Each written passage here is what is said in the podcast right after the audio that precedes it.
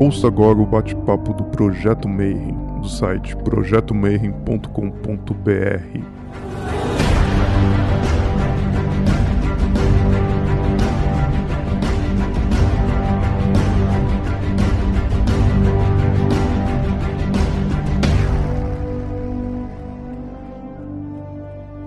dia para você de bom dia, boa noite para você que é da boa noite, boa tarde se você acabou de receber notificação do YouTube veio aí ver mais um bate-papo Mayhem. E dessa vez você deve ter vindo de curiosidade, porque tá escrito lá Bruxa Debochada. Eles falam assim, mano, o que, que o Del Débio vai entrevistar a Bruxa Debochada? E, na verdade, esse é um título porque é um, é título secreto, assim. Que a pessoa que eu vou entrevistar manja muito. Então, pra você ter ideia, quando eu fiz o Baptei no Voodoo, ela foi a Mambô que fez a minha cabeça. Então você tem noção de como que a mulher manja das paradas, né? Então eu vou convidar hoje para a gente conversar sobre dança e espiritualidade. Aí quando eu falar de dança, vai ter vários tipos de dança. Tem a coisa vai desde a mais luminosa até a coisa mais dark side. A energia da dança está muito presente na música. Então a gente vai conversar direto do espelho de Circe com a bruxa debochada. Seja bem-vindo, Circe. Como é que você está? Oi, gente, boa noite. Oi para todo mundo que eu conheço, para quem eu não conheço. Oi, Marcelo, muito obrigada pelo convite, é um prazer estar aqui. Eu tô bem. Primeira pergunta que a gente costuma fazer é a seguinte, né? Para o pessoal contar da jornada, né? Então, o convidado falar o que aconteceu, né? Então, o que faz uma pessoa normal, tá lá na rua, indo na missa e tal, e aí depois de 20 anos, tá lá no meio do terreiro fazendo a cabeça do Deudeb. Então, que, que, onde Jesus errou? Como é que é essa jornada? Foi isso mesmo, né? Foi ter ido lá na missa, né? Bom, no meu caso, assim, eu sempre tive é, muita curiosidade, né, sobre o sobrenatural, desde que eu era muito criança. E eu venho de uma família de base católica, e na época os meus pais frequentavam a igreja, né, e eu fiz primeira comunhão ainda criança, isso me gerou uma certa revolta, né?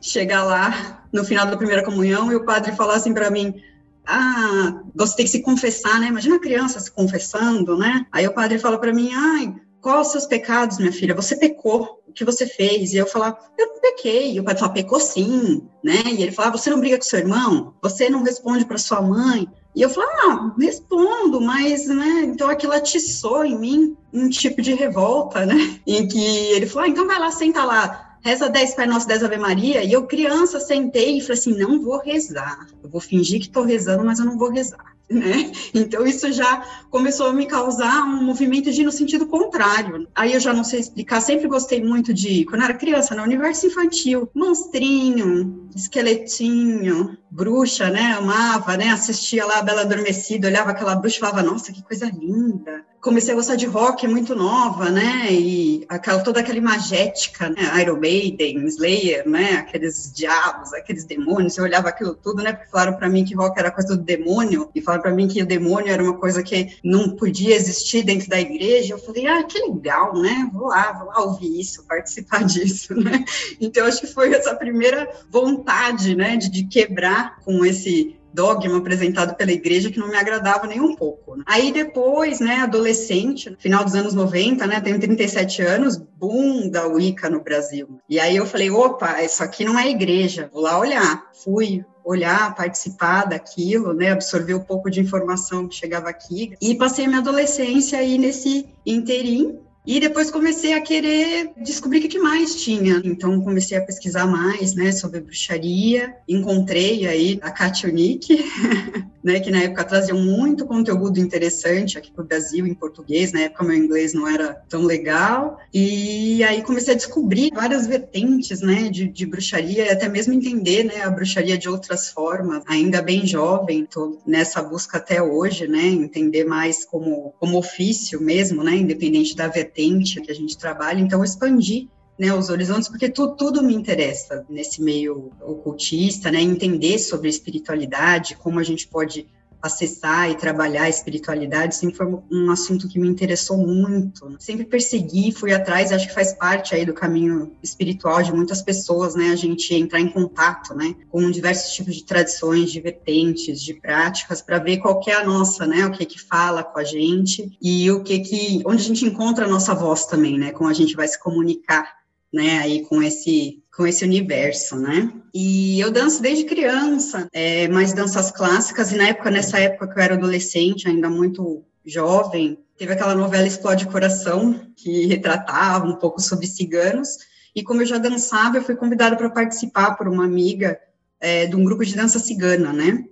E aí eu comecei a ter contato também com, com essa parte das danças étnicas, das danças que elas têm ancestralidade, né, que elas trazem um, uma certa egrégora, né, porque elas têm uma tradicionalidade, uma ancestralidade muito forte. Logo depois eu me interessei também pela dança do ventre, né, danças árabes, e mais para frente também pelo flamenco, né, e aí eu, eu comecei a ver as similaridades, né, que o meu caminho espiritual de procurar essas tradições, essas origens e tentar me conectar espiritualmente e tentar entender, né, o que é magia, o que é espiritualidade. E eu comecei a ver que a dança ela caminha, né, e a arte de forma geral, né? Hoje eu vou falar mais de dança, mas quem é, quem tem outras vertentes artísticas, música, canto, pintura, desenho e por aí vai, vai se identificar também muito com, com esse tipo de analogia. Levou um tempo para. Eu fui caminhando primeiro entre as descobertas espirituais e dentro da dança, para depois conseguir fazer essas conexões. E aí sempre, né, uh, me interessei muito, né, por bruxaria, tive contato também, muito interesse com Kimbanda, Ifá, um pouco de, de vivência também. Então, tudo, eu acho que o conhecimento, né, ele é muito importante, a gente vai atrás de ler, pesquisar, e se a gente tem oportunidade de ter vivência, né, naquilo que a gente está pesquisando, é fundamental também, né, para a gente ver se é a nossa,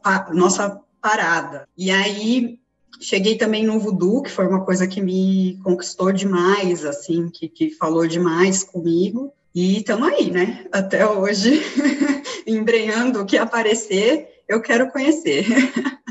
Então ele foi mais ou menos misturado. Então você estava dançando e estudando e as coisas foram que nem o caduceu, assim, se mesclando. Então eu vou começar pela primeira pergunta que a gente sempre faz, na verdade é a segunda pergunta, né? Que é assim, o que é magia para você desse ponto de vista de quem ama dançar? A magia para mim é energia, são fluxos energéticos que estão correndo aí, que estão existindo, campos energéticos em todas as direções, né, de todas as formas, com todos os tipos de qualidade, né? e acho que quando a gente faz magia, a gente está buscando é, tocar isso, né, de alguma forma, ter olhos, né, para ver e interagir com essa energia, tentar se encaixar nesse fluxo ou modificá-lo de alguma forma. Então, a dança, ela também é um, uma interação energética, também possui essa habilidade, né, que a gente encontra dentro da magia.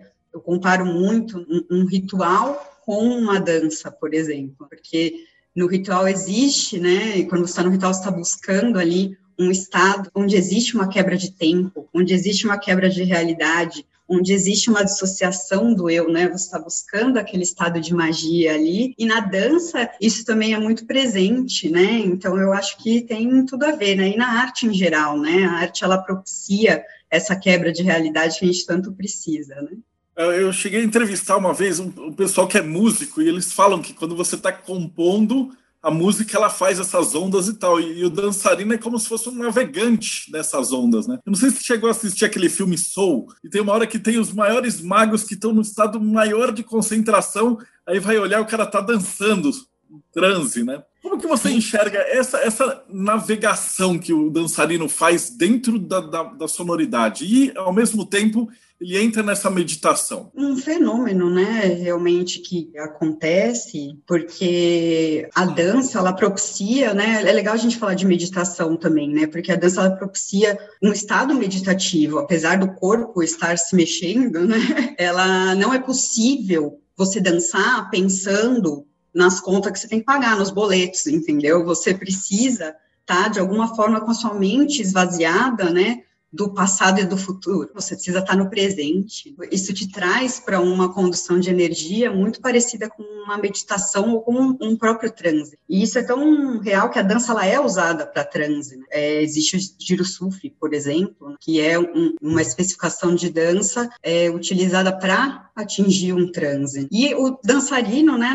nada mais faz, né, do que tocar o corpo, né? O corpo ele, ele toca junto com a música, né? Ele é como um instrumento, né? onde você não não só segue a música, como você tem ali é, dentro, por exemplo, de algumas vertentes, como da dança do ventre, os músicos leem a bailarina. Então, você é que conduz a música. Então, é uma relação como se o corpo ele fosse ali mais um instrumento participando ali daquela composição musical junto com os outros instrumentos e com a voz. Ah, fantástico. Isso a gente vai falar um pouquinho mais tarde, mas vamos fazer, acho que era, você me passou tanta coisa que você dança, acho que é melhor a gente começar assim. Quando foi a primeira vez que você estava dançando e já estava estudando e você percebeu que as duas coisas viravam uma só? Que estilo que era? Como é que foi essa experiência? Ah, foi dentro das próprias é, danças ciganas, né? Então, eu sou é, bailarina profissional, sou professora de dança, né? E eu trabalho com danças étnicas. Eu escolhi fazer esse trabalho justamente por causa dessa busca, dessa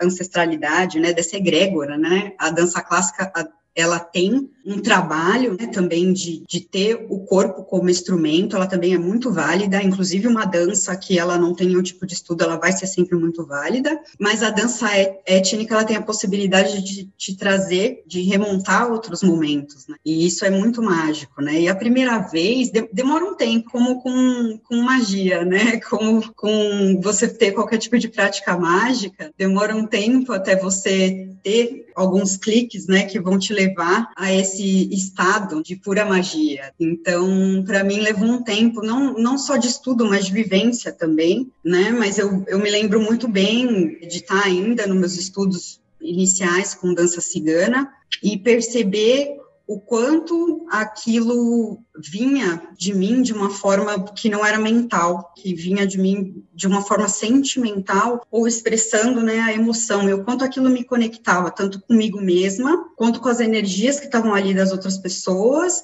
e tanto com algum tipo de energia divina. E aí, depois, vivenciando danças com muita ancestralidade, né, como a dança árabe e o flamenco, eu pude também entender que, que isso muda, né, de acordo com a dança. Quando você passeia entre os estilos, essa egrégora meio que se modifica e te traz sensações e experiências e conexões de formas diferentes. Na dança cigana, como é que funciona? Explica um pouquinho para a gente como que é esse ritual e como é que funciona. Depois eu vou perguntar de cada uma e depois a gente compara, tá? Então, aqui pode ficar tranquila que a gente tem bastante tempo. Eu queria saber primeiro como é que é a cigana, o que, que ela tem de especial dela, assim, que é que você viraria e falaria assim, poxa, essa egrégora tem essa característica. Então, a dança cigana, na verdade, que foi o que ficou popularmente conhecido como dança cigana é uma simplificação, né? A gente, quando a gente começa a estudar mais, a gente entra num pensamento de tratar como danças ciganas, né? Por quê? Porque os ciganos saíram da Índia, viajaram o mundo inteiro. Cada país, né, ou localidade onde eles se estabeleceram, eles se relacionaram com aquela localidade de alguma forma e eles desenvolveram ali uma musicalidade, uma dança específica. Então, para mim, a grande magia da dança cigana é você poder. Eu, eu, por exemplo, escolhi trabalhar só com mulheres quando eu ensino dança. Então, a magia da dança cigana é trazer essa mulher para esses vários espelhos de mulheres em épocas e lugares diferentes, com musicalidades diferentes, trejeitos diferentes, formas de se mover, né, de mover aquele corpo diferente, e isso funcionar para essa mulher como um espelho, né? Então, ela vai ter uma cigana espanhola que tem um tipo de temperamento, uma cigana russa que tem outro tipo de temperamento, uma cigana aí de países do leste europeu, né, uma cigana moura, uma cigana, enfim, de diversos, são mais de 10 tipos de danças ciganas diferentes, né, de danças e musicalidades ciganas diferentes. E isso vai trazer para essa mulher essa vivência de experimentar ser essas mulheres diferentes, em tempos diferentes e ao mesmo tempo de forma muito atemporal, que traz para essa mulher essa, essa reflexão, esse contato com esses sentimentos e com essas personalidades. Né? E esse é um dos trabalhos muito legais da dança, porque vai fazer com que você permita reconhecer isso em você, porque você só vai conseguir expressar não é através da imitação que você se expressa na dança, é através da criação do que você tem dentro de você, né, e de colocar isso para fora através da absorção de algum tipo de técnica e de informação prática e teórica, né. Então, eu acho que é, é um caminho, né, uma jornada de autoconhecimento muito legal é, através da dança, que a gente busca aí, né, num caminho espiritual e que muita gente consegue é, vislumbrar isso também através dessas experiências, sendo essas diferentes mulheres. E a dança cigana, você fala, ela está mais próxima de uma dança mais ritualística, você precisa decorar, ou ela é mais intuitiva e você larga? Eu sei que depois nós vamos falar de flamenco, e o flamenco é quase um balé, né? Você tem passo, você tem. Ele, ele, ele é bem mais rígido, não é? A dança cigana, ela me dá a impressão de ser uma coisa mais fluida. É, quando a gente fala em dança, né, a gente vai falar em, em, estudo de técnica, né? Então a técnica nada mais é do que estudar aquela corporalidade específica. Mas toda a dança, é, eu sempre falo para as minhas alunas, né, que a técnica ela liberta, né? Então a técnica ela vem para te dar um embasamento para que seu corpo absorva aquela informação, né? Porque o corpo ele tem memória e para que você não precise pensar na hora de executar. Então você pode tanto está é, tá trabalhando dentro né, de uma coreografia específica, como você pode improvisar. Isso em todas as danças é possível, né? Então a, a técnica ela vai te dar uma base de conhecimento para, na verdade, te dar esse potencial de pensar menos. E quanto menos você pensa, mais você tem a chance de se conectar né, com, com você, com os outros. Antes do flamenco, você passou pela dança árabe, né? Como é que foi essa experiência? A, a, dança árabe, ela tem um contato, né, com o feminino muito importante, né, ela nasce disso, né, antes da dança árabe, né, é, se tornar a dança do ventre que a gente conhece hoje, que é um foco muito grande de entretenimento, às vezes associada à sensualidade, que eu não tenho nada contra, inclusive tudo certo, né? O entretenimento me traz muito trabalho e a sensualidade existe mesmo e tem que existir, mas ela é uma dança criada de mulheres para mulheres, né? Com o intuito de preparar o corpo da mulher para ter filhos, né? Então, por isso que ela é uma dança focada no ventre. Então, é um trabalho do feminino muito, muito, muito profundo, né? E de um, de um resgate do feminino. Então, a dança do ventre, ela me trouxe de volta para esse feminino de uma forma muito, muito empoderada e muito mais consciente, né? Do meu feminino. Então, é isso que eu acho que é a grande, o grande poder da dança do ventre, né? A grande magia. E aquela famosa dança dos sete véus? Então, né, a, a dança, as, todas essas danças, né, tanto a dança cigana, quanto a dança do ventre, quanto o flamenco, a gente reconstruiu, né, a gente não tem documentação de como essas danças, elas eram perfeitamente feitas quando elas surgiram. Então, existe um trabalho de reconstrução que é muito sério, sempre foi feito de forma muito coerente, muito séria, mas é uma reconstrução, né, então a dança dos sete véus que a gente conhece hoje, ela é moderna, na verdade, porque a gente não tem a referência de como seria essa dança dos sete véus é, feita originalmente, qual a função ritualística dela verdadeiramente. Tem muita discussão no meio da dança sobre isso, mas eu prefiro retirar um pouco do misticismo e trazer para um lado mais artístico, porque a gente não consegue ter certeza, né? A parte legal, né, é, mística e ritualística da dança do ventre, ela era mais associada à fertilidade, né, por causa do ventre, né, então a gente tem evidências históricas de que ela era usada, né, em cultos para Ísis, né, para trazer fertilidade para a terra, né, então isso é, um, é uma parte bem documentada. Agora, se tinha véu, se não tinha, isso a gente não sabe. E as outras? Tem uma que é com espada e tem uma que é com uma serpente, não é? É, então, isso tudo é, é, exatamente isso. São reconstruções que são ditas como, como partes tradicionais da dança, mas são reconstruções modernas, que a gente, a gente tem a, a dança com espada, por exemplo, ela nasceu nos Estados Unidos, né? Então, a gente não consegue re, remontar ela para os tempos egípcios muito antigos, né? Não tem evidência histórica, né? Eu sou meio prática com essas coisas, assim, o que não significa que a dança não tenha uma parte mística ou ritualística muito forte, certamente tinha e ainda tem, mas é, esses acessórios mais específicos, muitas vezes eles foram remontados a partir de referências que a gente não tem certeza do porquê, né? E a serpente também é a mesma coisa, é uma coisa considerada para quem estuda a dança do ventre mais moderna. E aí a gente chega no flamenco, foi a sua terceira o Flamengo, ela também, ela me passa a sensação de que ela é mais exigente, né, da dançarina, porque você tem uma série de passos, esse é uma coreografia mais fixa.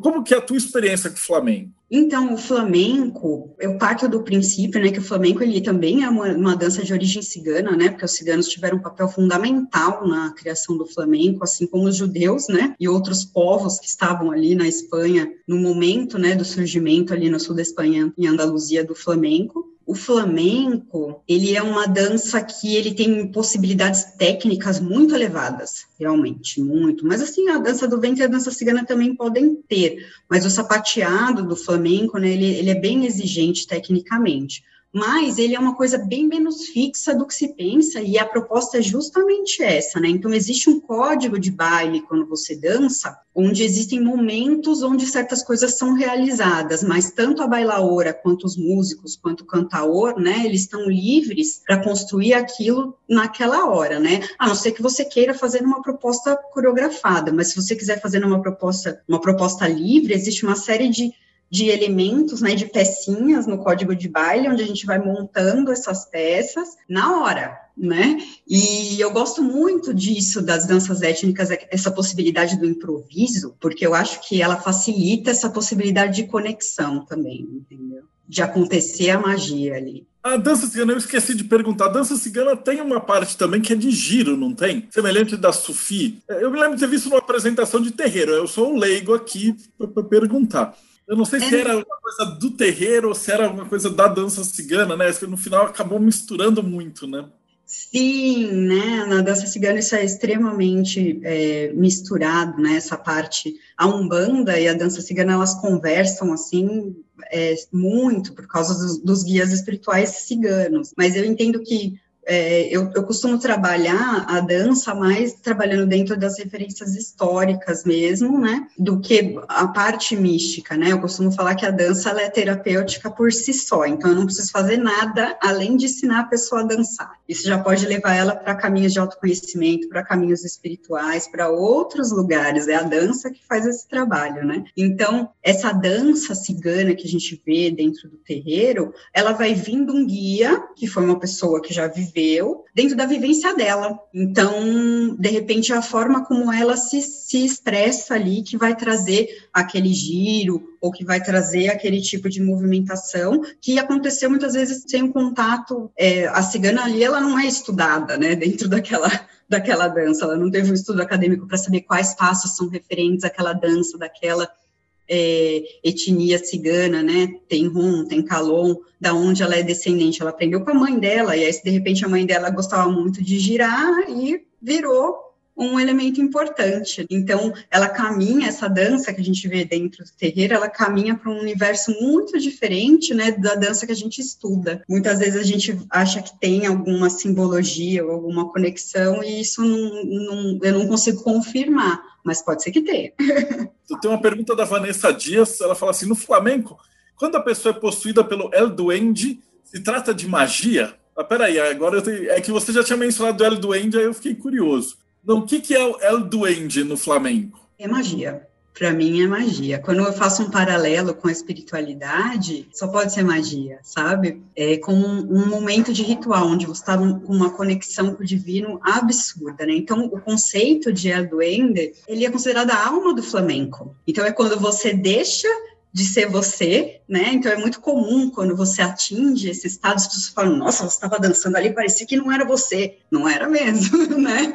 Você deixa de ser você, você deixa de passar aquilo por qualquer estado mental e você simplesmente se entrega àquela dança. E aqueles movimentos, eles nascem desse caos, né? Desse momento, né? Desse estado de pura alma, de puro sentimento, né? E de conexão sua, né, de quem está bailando, com, com os músicos, com quem está cantando, com o público e com o divino. Se eu puder comparar, né, aí para quem tem uma vivência mágica, é como um gene, né, como um gênio, é como você acessar aquela egrégora, aquela energia, e você sai de você e você simplesmente deixa aquilo acontecer. Então, eu comparo muito esse tipo de momento, é, com, é como um ritual, né, onde o ritual ele tem aquele estado, né, de irrealidade, de atemporalidade, onde o eu não existe mais e só aquela energia está se movimentando ali de forma absurda, em conexão com aquelas pessoas e com o universo. É exatamente a mesma coisa que acontece, então eu considero um momento de magia sim. É isso que você acabou de descrever, né? a gente conhece em Telema como a assunção de forma a Deus nos rituais de, da qual o sacerdote está fazendo e tal, e ele faz essa assunção. E pelo que você me falou, é um negócio muito mais violento, porque ele vem com uma energia de dança, de, de música, né? Então, isso é uma coisa incrível. É, o legal disso no flamenco, né, legal, se a gente remonta, pro, é, a gente retoma para o surgimento do flamenco, o flamenco ele surge num momento de extrema dor, onde aquelas pessoas que estão ali é, escravizadas em condição de extrema pobreza, passando fome, elas querem expressar essa dor. E quando a gente está em dor, a gente se conecta com a nossa fé, né? Isso é uma conexão muito natural, né? Então, é impossível dissociar é, do flamenco essa parte da magia, porque ele traz, é justamente, ele remonta para esse momento de dor. Por isso que o, o cantaor, né, a pessoa que canta, ele tem aquele cante sofrido, muitas vezes, né? Por isso que a bailaora muitas vezes está dançando com aquela expressão muito fechada, porque ele te traz para esse momento, né? E ele, ele, surge ali como uma forma de, de, salvação, de devoção daquelas pessoas em busca de algum conforto para aquela dor que elas estavam passando ali, né? Então, existe muito, né, no cante flamenco, esse improviso da voz daquela, daquele ai, né, que a gente escuta, ai, e, né, muito sofrida, essa busca por remontar, por retomar a essa ancestralidade daquela dança que está sendo dançada, daquele cante, daquele instrumento que está sendo tocado, para esse momento do nascimento do flamenco, onde essa energia absurda né, conseguiu trazer para fazer eles transcenderem de alguma forma, né, e atingir um nível de paz ou de felicidade que começou com muita dor. Elisa falou que no caso é uma força deusa, uma força musa. E acho que é realmente isso, né? Quando você tem a dançarina de flamenco, é a hora que ela eu acho que eu já presenciei em show a, a dançarina atingindo dessa forma. Parece que muda tudo e é como se fosse uma valquíria, né? Alguma deusa nórdica, alguma outra presença e até muda a energia da pessoa, né? Uma pergunta da Jéssica que ela fala assim, sim, sobre a relação da dança com a incorporação. Para mim é uma relação muito profunda, porque veja, né? É, a gente fala que a dança, né, por exemplo, dentro do flamenco, né? Eu crio esse, eu atinjo o Eldoende, eu crio esse campo energético que ele vem do divino, ele entra em mim, ele parte para as pessoas. Aí ele vem das pessoas, passa por mim e ascende para o divino de novo. Isso é tão realidade que se você pegar um culto de matriz africana, quando o orixá vem na terra, o que, que ele faz? Ele dança, cara orixá dança, né? Então, quando essa energia, né, de orixá toca a terra de alguma forma, ela dança. No voodoo, por exemplo, essa parte da, da incorporação, né? Você está em possessão, você está em transe, ou você está simplesmente naquela vibração, as pessoas dançam, né? Loá, ele vem, muitas vezes ele dança. Quando você quer que Loá venha, muitas vezes você dança, né? Quando você quer só estar tá ali é, imerso naquela energia, você dança. Então, eu acho que a dança, ela, ela, produz transe e ela é uma manifestação também do divino na Terra. Não só uma forma nossa de acessar, mas uma forma do divino, quando ele tem um corpo, ele fazer o que, ele, o, que o corpo pode fazer de melhor, de mais divino, que é dançar. Quando as entidades vêm na Terra, elas dançam, cara. Então, olha o que isso representa. Então, eu sempre tento é, pensar, né, como você dançar em ritual, né? Como isso é capaz de agregar ali uma camada de poder, né? É, para além da voz, né, do, do, daqueles objetos que você produziu e colocou ali, daquela ritualística que você pensou, é mais um recurso, né, que a gente pode utilizar, né, que, que tem um embasamento divino muito forte, cara, o orixá toca a terra para dançar, né, então eu acho que a dança, ela está muito presente tanto na parte do transe quanto na parte da possessão, porque realmente o, o corpo é uma das poucas, é, é a única coisa que a gente tem que é nossa, né? Nesse plano, nossa de verdade, né? E aí, quando os espíritos têm um corpo, eles dançam. Eu tô com uma pergunta do John Klemchuk. Ele fala assim: já aconteceu contigo de dançar a morte? No, no caso, dançar a energia de uma pessoa morta para se comunicar? Como é que é para você esse sentimento?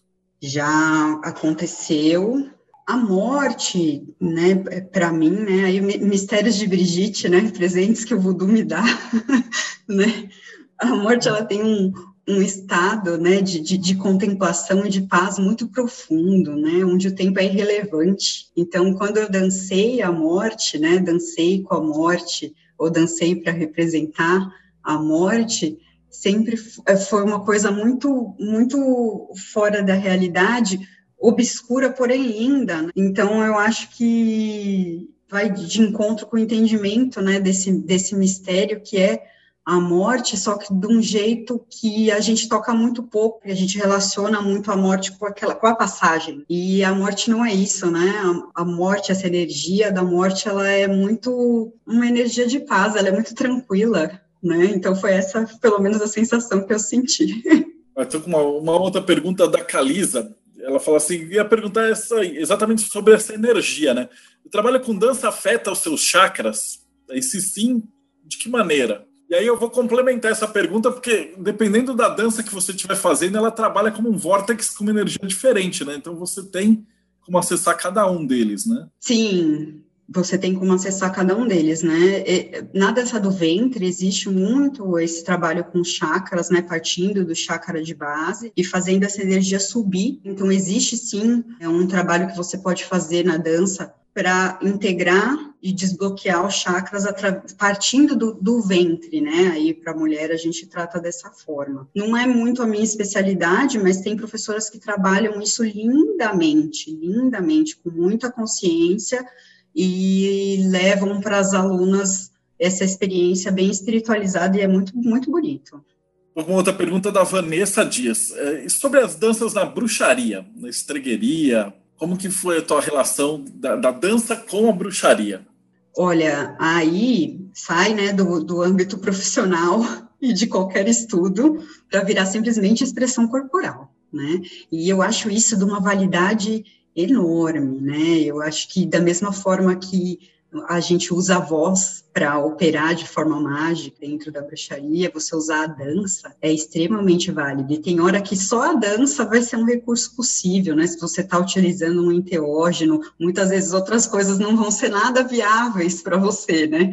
Então, é, a dança, e aí, é, simplesmente como expressão corporal, ela pode criar um campo energético e, e fazer você entender sentimentos, né? Entender coisas sobre você ou sobre aquela prática, né? Se você estiver fazendo isso dentro de alguma prática específica, que a sua mente jamais poderá fazer, né? Então, a liberação dessa energia através do corpo, ao invés de palavras, ela é extremamente válida, muito utilizada, né? E aí, com forma justamente de interagir com esse caos energético, né? E com essa energia que muitas vezes é, é totalmente fora de controle, trazer essa energia para você. E eu já fiz isso e isso causa um, um, tipo de entendimento que é zero mental, totalmente emocional, mas ao mesmo tempo muito. Depois, depois você consegue entender isso de uma forma mais organizada. Então, eu, eu acho que as pessoas, sim, se, se entreguem a esse momento, dancem, porque é extremamente é, produtivo. Não existe pessoa que não sabe dançar, pessoa dura, essas coisas, não quero ninguém falando isso aqui. Pô, eu ia falar que eu sou maior perna de pau. Que a minha outra pergunta ia ser assim: não facilita para o médium se ele só sabe essa dança, se tem esse corpo solto e já tem o vórtice fazer essa. Que eu sou totalmente travado. Todas as vezes que eu fui incorporar, na verdade, eu fui possuído e eu apaguei e não, não, não trabalho. Mas não, é, não, não facilita o, o, fluxo entre os mundos? Pô, facilita, né? Como qualquer treino que a gente fizer, né? Ele, ele tende a facilitar mais, ele não é, é obrigatório, né? As pessoas falam muito quando elas falam de dança ou de arte de dom, né? E um dom não trabalhado vai servir para pouca coisa, né? E enquanto uma pessoa que decidir de alguma forma se dedicar para aquilo, ela pode ter tantas possibilidades quanto quem tem um grande dom, né? O corpo, ele com qualquer tipo de treino. Então, se você, você não precisa ter nenhum conhecimento técnico, com qualquer tipo de treino, se você botar uma música na sua casa ou sem música mesmo, e você decidir que agora você vai usar mais essa linguagem para se comunicar com a sua espiritualidade, com o mundo e com você, o seu corpo ele vai descobrindo a sua forma de se mover. Então é só tentar. Eu perguntou se esse efeito do El Duende ele pode ser atingido também na dança cigana e na dança árabe. Se existe um equivalente, assim, você está fazendo a dança dos sete véus, a dança cigana, e realmente você também se torna uma incorporação. Sim, eu acho que para danças ciganas, né, muito similar com El Duende. Dentro da dança árabe, a gente tem um nome específico para isso, e aí existem algumas diferenças, que é o tarab. Então, o tarab, ele não é um tipo de canto, de música ou de dança específica, ele é um sentimento.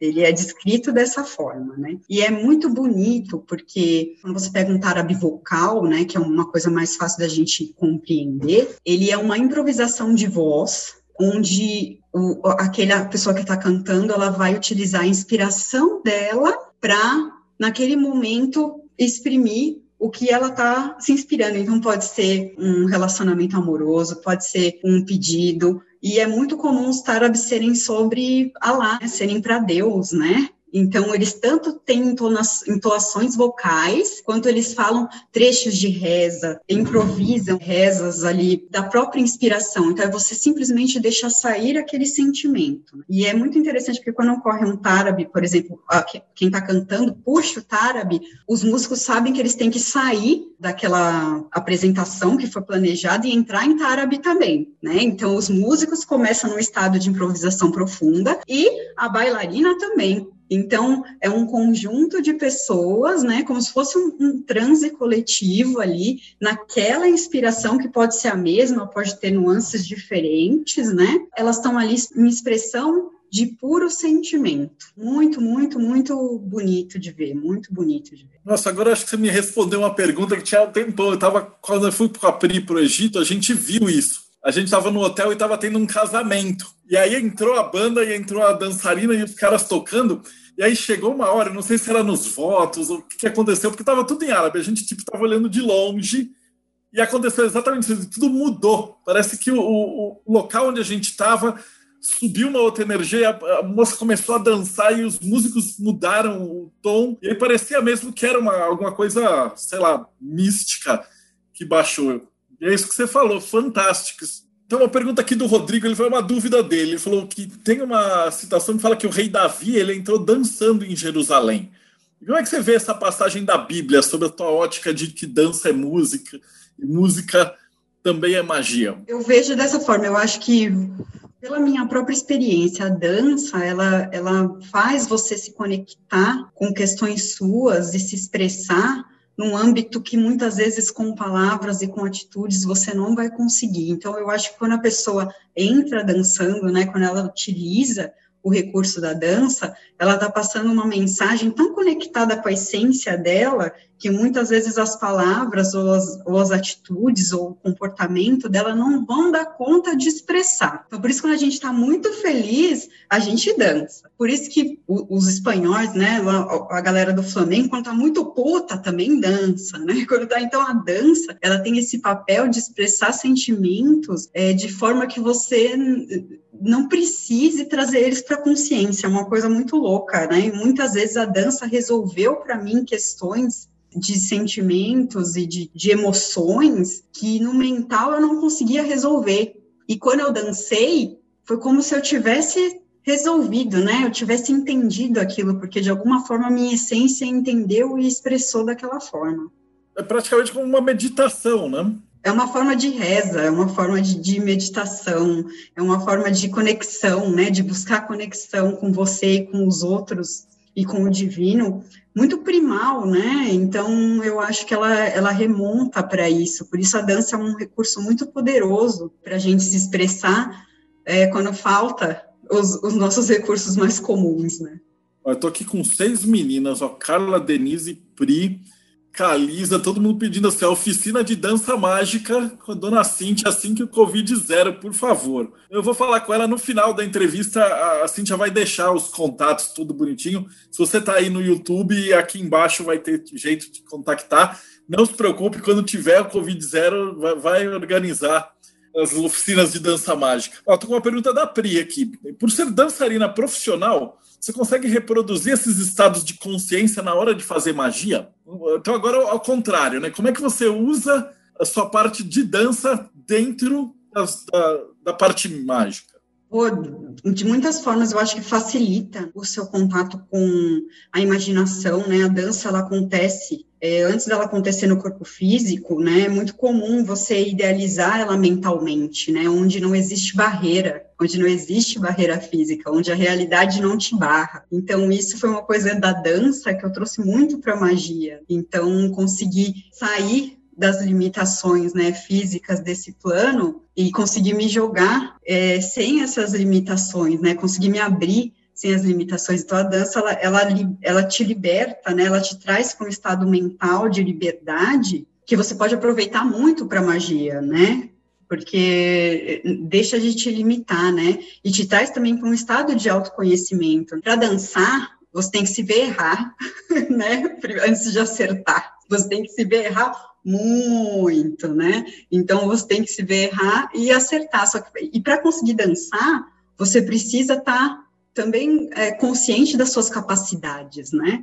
Então, a dança, ela, ela te traz para um lugar que te deixa mais poderoso de fato, né? Para você conseguir sentir que você tem capacidade de fazer as coisas, sentir que o erro é comum, né? Sentir que, que ali a, aquelas suas limitações físicas, elas podem ser trabalhadas de outra forma. Então, eu acho que a dança libertou muito a minha mente é, de, de, ter qualquer tipo de amarra, entendeu? De quando faz, eu faço um ritual com mais pessoas ou sozinha, a dança ela permite que você acredite no impossível, sabe? Ela permite que você construa esse imaginário de uma forma muito mais livre. Então, eu, eu trago isso muito para os meus estados mágicos, eu consigo acessar isso de uma forma mais fácil por causa da dança, porque a dança me trouxe para essa exposição, essa abertura, né, essa vontade de mostrar a minha essência, de estar no presente, né, e de sair um pouco da consciência e simplesmente me entregar. Aí tem uma outra pergunta baseada nisso que você falou. O Robson estava perguntando aqui se a dança facilita a visualização criativa, né, que também é algo fundamental dentro da magia. Eu estou pensando aqui, deve ser, porque quando você vai dançar, você vê local e a dançarina já deve imaginar onde é que ela vai rodopiar por todos os cantos. Então, no final das contas, você já fez a dança inteira antes de pisar no palco, não é? Sim, é, inclusive essa é uma técnica, né, de, de dança, né, que eu passo para as alunas, é uma técnica bem conhecida, né, que é você colocar a música que você vai dançar, você fechar o olho e se imaginar dançando, né? E aquilo é muito louco, porque com o tempo vai trazendo, você, quando você se imagina dançando, já vem o figurino que você vai estar tá usando. Já existe uma ambientação que você criou na sua mente, e, mais uma vez, não existe a barreira do seu corpo físico. O seu corpo não pode te limitar, você está reproduzindo aquilo no seu mundo ideal, né? Você está idealizando, está imaginando aquilo sem nenhum tipo de barreira, depois você tenta construir aquilo dentro da sua realidade. Então, a dança ela propicia muito a imaginação e essa é uma ferramenta muito importante dentro da dança e dentro da magia, né? Fantástico isso. Uma pergunta da Simoni. Ela falou que ela gostaria de saber a sua opinião sobre os braços e as mãos na dança mágica. É possível você juntar isso com mudra e com, com gestos? Como é que funciona isso na tua experiência? Um beijo, Simone. Simone é minha aluna. Já foi minha aluna. É, então, super, super conexão, né? Quando você pega essas mãos e esses braços flamencos, né? Existe um, uma linha de pesquisa que diz que eles vêm dos mudras através dos ciganos, né? Então, os ciganos saíram da Índia, né, onde eles tinham aquela dança onde os mudras e os braços eram extremamente presentes, e essas mãos flamencas, né, que tem essas movimentações, elas são mãos em movimento, são mudras em movimento, né? São mudras adequados ali aquela energia do flamenco que vai ser diferente da energia da dança indiana, né? Então eu, braços e mãos é a minha fascinação dentro da dança, tanto da dança cigana quanto do flamenco, e eles têm extrema importância. No flamenco é, um, é a expressão, né, depois do sapateado, mais poderosa, né, e, e eu considero igualmente poderosa, e eles têm essa raiz é, nos mudras, né? Então os braços e as mãos eles têm essa possibilidade de, de criar um campo energético né, muito acessível visualmente para quem está ali assistindo, de contar uma história muito, muito clara, e aí eu falo que o sapateado ali e, a, e, aquelas movimentações mais rígidas ou mais fortes, elas vão lançar essa energia para as pessoas. É um ritual da Golden Dawn completo. Não é paramentado e tal, mas é, é perfeito, tem o mesmo poder e a imitação acho que é muito maior. Né? Quando você está colocando música em cima, você vai conseguir afetar um campo muito grande, né? No quesito de entidades com a dança, a gente já tinha falado também, as entidades adoram isso. Você já chegou a, receber alguma mensagem ou, eles se comunicam mais no sentido de sentimentos e emoções, que a entidade procura você assim fala assim, putz, essa dança, essa que eu vou pegar. Então existe uma, uma predileção assim, então, quando você está num, num, ou num terreiro ou num campo ou fazendo um ritual de afro, de alguma entidade escolher você e daí te, te avisar e falar assim, olha, eu te peguei porque você dança bem e eu estava precisando dançar aqui, então eu vou escolher você. É, não, não precisa nem da entidade, né? As próprias pessoas fazem isso comigo, né? Então, já aconteceu, né? Dentro de um ritual de voodoo, por exemplo, né? E aí as pessoas falam para mim, ah, vamos fazer uma dança para homenagear. Eu falei, vamos, né? E aí eu me inspirei em vídeos, né? E montei uma dança e que acabou virando meio que uma possessão com participação de outras pessoas e que dizem que resultou numa dança muito linda que eu não vi porque eu estava num transe completamente louco. Então a dança, né, ela vem aí com uma forma de louvar e de acessar, né, também o divino. E a gente usa isso em ritual, né, e a gente pode sempre utilizar e começa, né, de uma forma consciente e depois vai tomando essas proporções onde muitas vezes, né, a, a entidade, né, Loa que está conduzindo aquela dança depois de um tempo, né, ela começa da gente e aí quando ela bate lá em Loa, daí a Loa já passa a participar, né, então isso acontece muito, sim, né, mas vem, veio mais de uma vontade minha e das pessoas que que trabalham essa espiritualidade junto comigo, e a gente teve um resultado muito lindo, foi muito legal. Uh, o Jonathan está perguntando se os Loas ou as entidades eles têm estilos diferentes. Se alguém, quando você é incorporada ou possuída, você percebe que eles têm ritmos e como é que isso funciona no teu corpo? Imagina assim, a pergunta é se, se você consegue perceber as entidades, elas dançam bem? Tem umas entidades perna de pau também ou toda entidade dança bem? Não, tem, tem entidade que não dança, né? Que mal se mexe, né? Quando você vai trabalhar aí dentro do voodoo, né? Com a parte de GD. É, alguns dançam, né? Eles vêm de forma mais festiva, né? Eu já pude presenciar algumas movimentações mais dançantes ali, sempre muito interessantes, muito próprias, que não tem objetivo estético nenhum, apenas de curtir. E tem uma parte que caiu ali no chão, morreu, né? Porque, né? Os guedês são os mortos, né? Então não dança, né? E, por exemplo, essa dança, dessa outra experiência que eu estava falando, era uma dança relacionada com serpente. E aí, além da minha inspiração ter vindo, né, dessa utilização de braços e mãos, e a do, do próprio corpo de uma forma mais sinuosa, é, eu percebi que quando essa energia realmente veio ali para participar dessa dança, isso tomou essa mesma proporção, né, essa mesma vibração só que de um jeito muito mais visceral, né? Então, eu não sei se toda entidade sabe dançar, mas você percebe quando elas vêm que é, é sempre muito, muito, muito, próprio. Não tem, por mais que para a gente seja muito bonito, não tem finalidade estética nenhuma para eles, né? É só expressão e condição de energia mesmo. Também entrando na tua parte mais pessoal, que aí você escreve para o espelho de Circe, né? E eu acho que também é uma das primeiras que eu estou entrevistando. Então, o que, que é esse espelho de Circe? O pessoal que está em casa, que acabou de chegar e leu aqui na descrição. Bom, o espelho, né? Eu não escrevo para o espelho ainda, pretendo, né? Mas a gente tem vários escritores bacanas lá. Então, o espelho ele é um, é um coletivo, né? De pessoas ocultistas. Então, em busca de autoconhecimento, dentro né, de questões de espiritualidades. Então, é um espaço que a gente criou para a gente trocar ideia. Então, ele nasceu através de mulheres maravilhosas, né? Uma delas é a Pri, né? Com o intuito de criar esse espaço seguro para a gente trocar ideias sobre tudo mas dentro da, da nossa vivência com pessoas que, que, entendem, né, essa nossa ótica mais voltada para o espiritual, né, então a gente tem essa parte de blog com diversos escritores, são muitos assuntos diferentes, então ele é um espaço bem democrático, e aí a gente tem as lives também, né, a Roca das Moiras, que é especialmente para mulheres, né, que é uma live fechada aí para os nossos apoiadores no Catarse, onde a gente discute todo tipo de questão do feminino, passando por magia, por autoconhecimento, empoderamento e todas as outras questões que vierem a surgir. Agora a gente tem também o Arco de Ulisses, que é um espaço só para homens com a mesma pegada. E a gente tem um espaço que eu faço junto com a Ingrid, que é a Taberna dos Argonautas, onde a gente tem ali um espaço misto para homens e para mulheres, aberto a todos. Então, quem quiser conhecer as lives do Espelho pode começar pela taberna, né? Não é necessário é, ser apoiador para participar.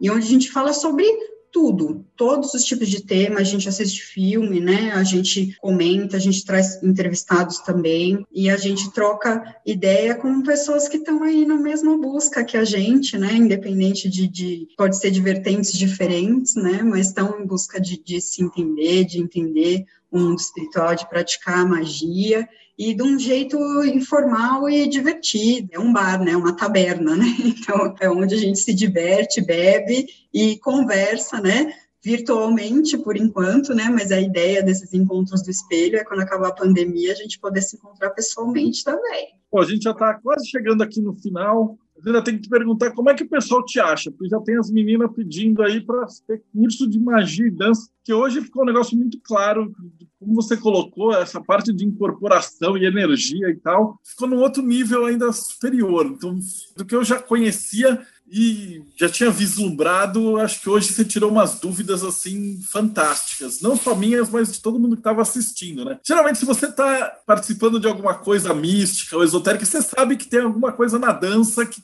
que é místico, que é mágico. Mas hoje você colocou com palavras como é que todo o processo funciona, acho que foi maravilhoso.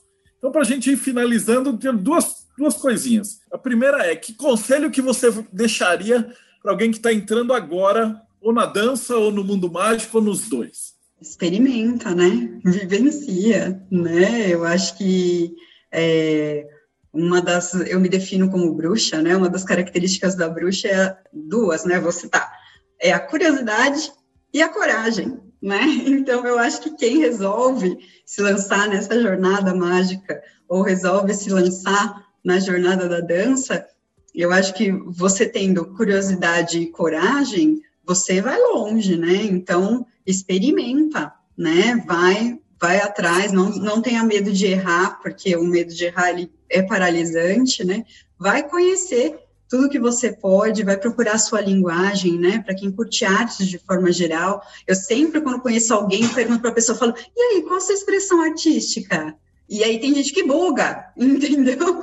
E eu falo, cara, não, não precisa ser nada profissional, nada que você queira mostrar para alguém, mas procure a sua expressão artística, né? Então procure é, a sua vertente mágica. E para a gente só vai saber se a gente procurar, né? Então, procure, é importante, né? É importante você ter esse contato com você e você conhecer mais essa linguagem para se comunicar com o mundo, com o divino, com você mesmo. Então, se joga. A Vanessa tá falando assim, tu que eu diga, né? Tá louca para voltar pro Flamengo. Ah, maravilhoso. Eu também tô meio parada por causa da pandemia, mas a minha alma é dançante, ela sempre tá querendo ir atrás de dançar, né?